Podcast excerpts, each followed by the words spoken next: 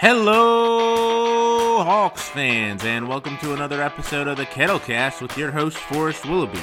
On this episode of the cast, we'll be talking about the Hawks' 117 to 111 win over the Golden State Warriors. The Hawks come back to the farm and have a slugfest with the Golden State Warriors. Despite 37 points from Steph Curry, the Hawks are able to get the win on their return to Atlanta. Without further ado, let's get into it.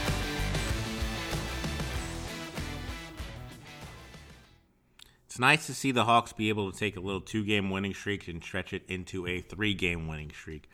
After a really long and tough road trip, eight games where the Hawks went four and four, they're able to come back to State Farm Arena and get a win over the Warriors, a team they should beat. But in a game that went back and forth, and Steph Curry did everything he could to try to keep the Warriors in it and try to get a win for the Golden State Warriors.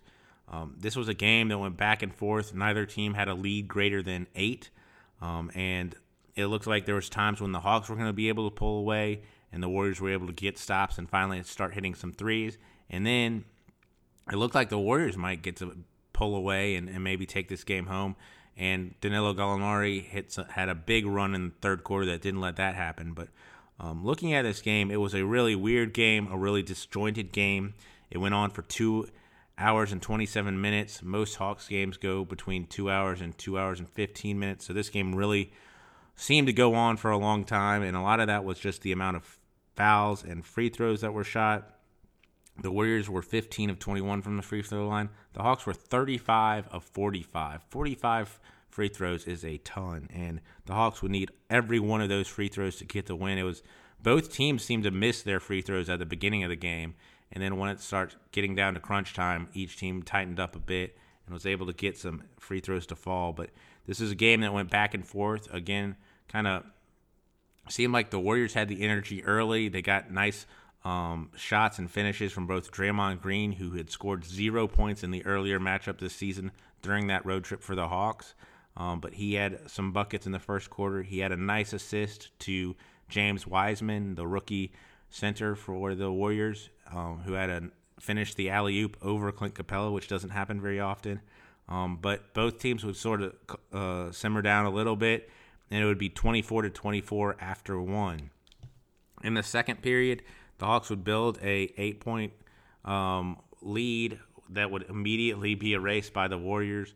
The Hawks were able to go on a little bit of a run to build their biggest lead, and the Warriors would erase that. And that was a combination of the Warriors making plays and the Hawks starting to make some really bad turnovers. There were a ton of turnovers on both sides of the ball. Atlanta had 15 turnovers. The Warriors had 16 turnovers. Part of that, the Hawks had 10 steals and the Warriors had 12 steals but it was just not very beautiful basketball. Um, there were moments of great passing in this game, but a lot of this was disjointed back and forth.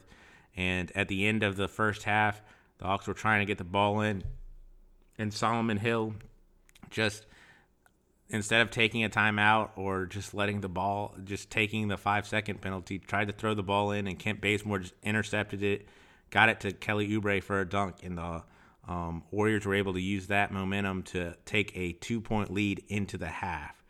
In the third quarter, the Warriors started to get rolling a little bit.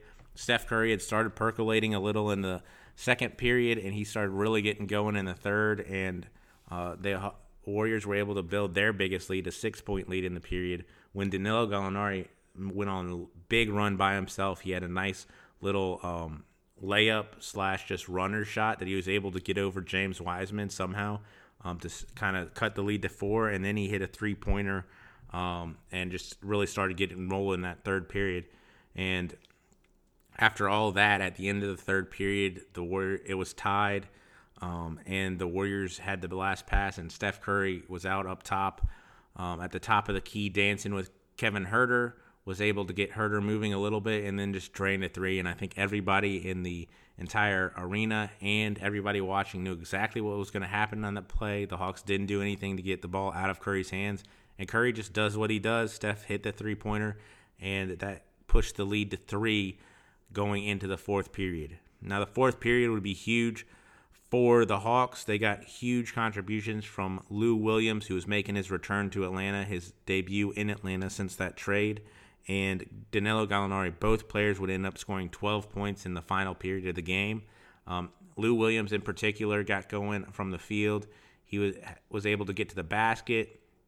He was able to uh, get to his patented uh, go to the left, go to the left, and have a little fadeaway. And he was also help finding the big men. He had a big shot where he didn't make the shot, but he got it on the rim where Clint Capela was able to get an easy and one. Um, and Lou Williams just was able to really keep a second unit going and a unit of veterans who really locked down this game for the Hawks when Trae Young was not having his best night. But uh, Lou and Gallo had 12 points in that fourth quarter.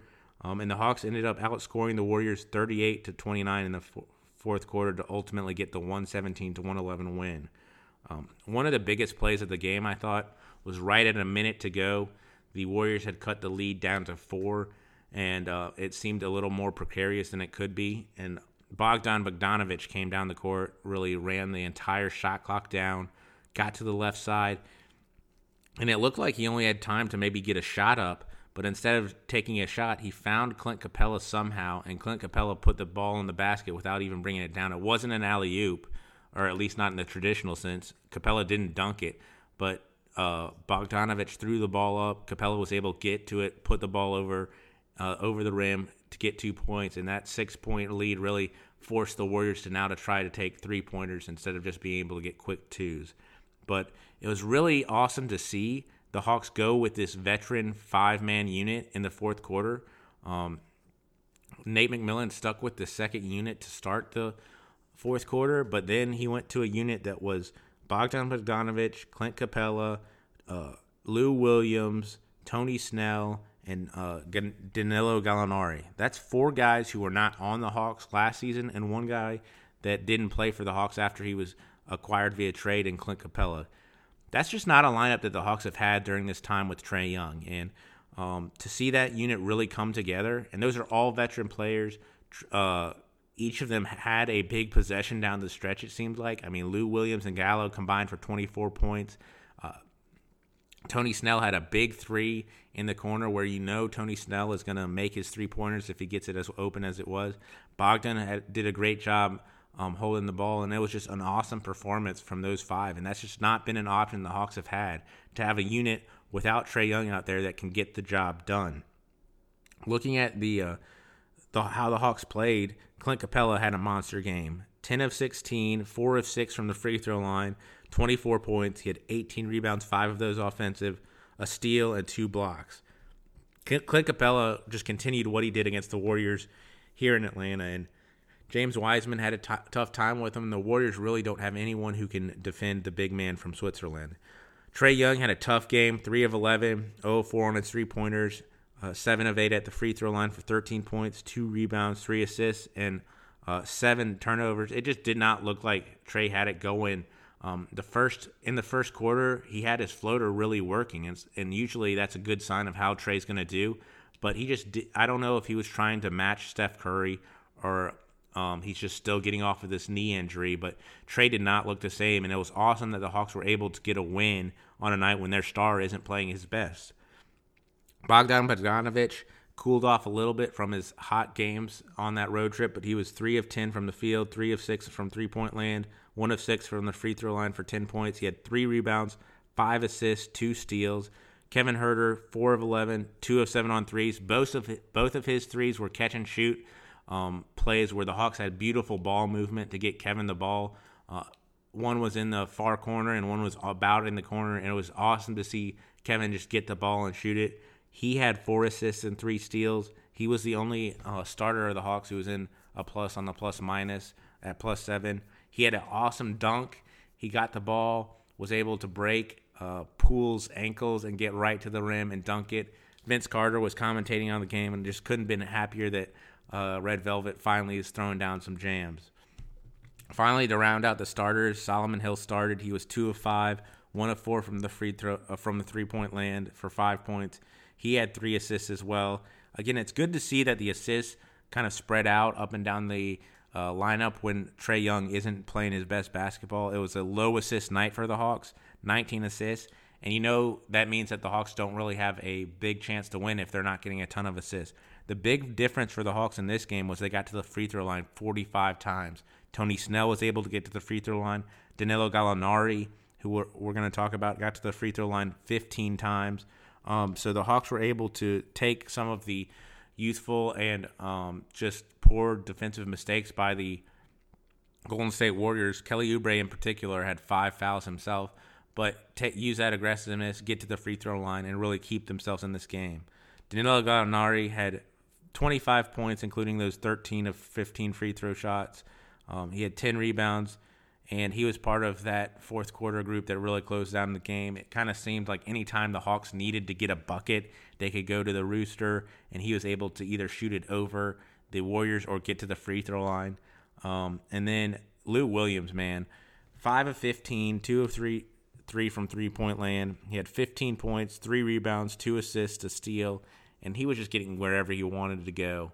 To see him come in and be this just such a competent leader and really kind of push the Hawks to get into what they want to do, he really helps the bigs for the Hawks uh, because of how aggressive he is getting into the paint and forcing these defenses to, to decide if they're going to guard his fadeaway or get to the bigs. Um, we talked about Clint Capela's night. Onyeka Okongwu had a strong 16 minutes where he was one of two from the field. He got to the free throw line seven times. Okongwu was five of seven from the free throw line, seven points. He had six rebounds, one of them offensive, a steal, an assist, and it was really one of uh, Okongwu's better performances. He tried a couple times to just wipe out war, uh, Warriors defenders. He wasn't able to do that, but um, just really nice performance from him. And then finally, Tony Snell, two of three, all of his shots coming from the three point land. Um, he hit two of them, was two of two from the free throw line for eight points, had a rebound, a steal, a block, and assist. His block was on the last play of the game where the Warriors were down by six, still trying to get a last three pointer up, and um, Tony Snell blocked Steph Curry, which doesn't ha- happen very often. So, um, really nice performances up and down the Hawks' uh, scoring sheet. It was really good to see again in a night where Trae Young just didn't have his best performance. The Hawks were again without John Collins, no DeAndre Hunter, uh, Reddish, and Kris Dunn continue to be out. The Hawks are able to come home and get a win in a tough game that was back and forth really up until the end. Um, from the Warriors side of things, Steph Curry just was really got going, and it started to feel like, oh no, the former two-time MVP is going to be able to carry his team into Atlanta and get a win. We didn't see Steph earlier this season when the Hawks played the Warriors, so getting to see the full Steph experience was fun, if not terrifying. He was 12 of 23 from the field, only 13 of 12 from three point land. Um, got to the free throw line 12 times for 10 points. 10 points there for 37 points overall, five rebounds, two assists, two steals.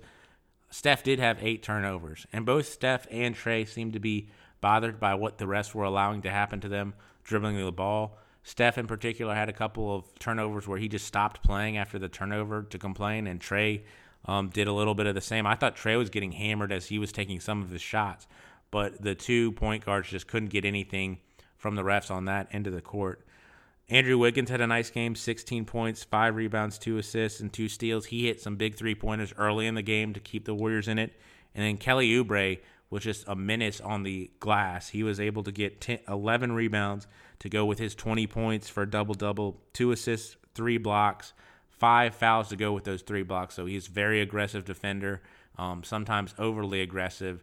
And I thought that hurt the Warriors a little bit and contributed to the 45 free throws that the Hawks got. Draymond Green, super weird stat line 11 points, 7 rebounds, 11 assists, and 4 steals. Um, he is almost overpassing the ball at some points.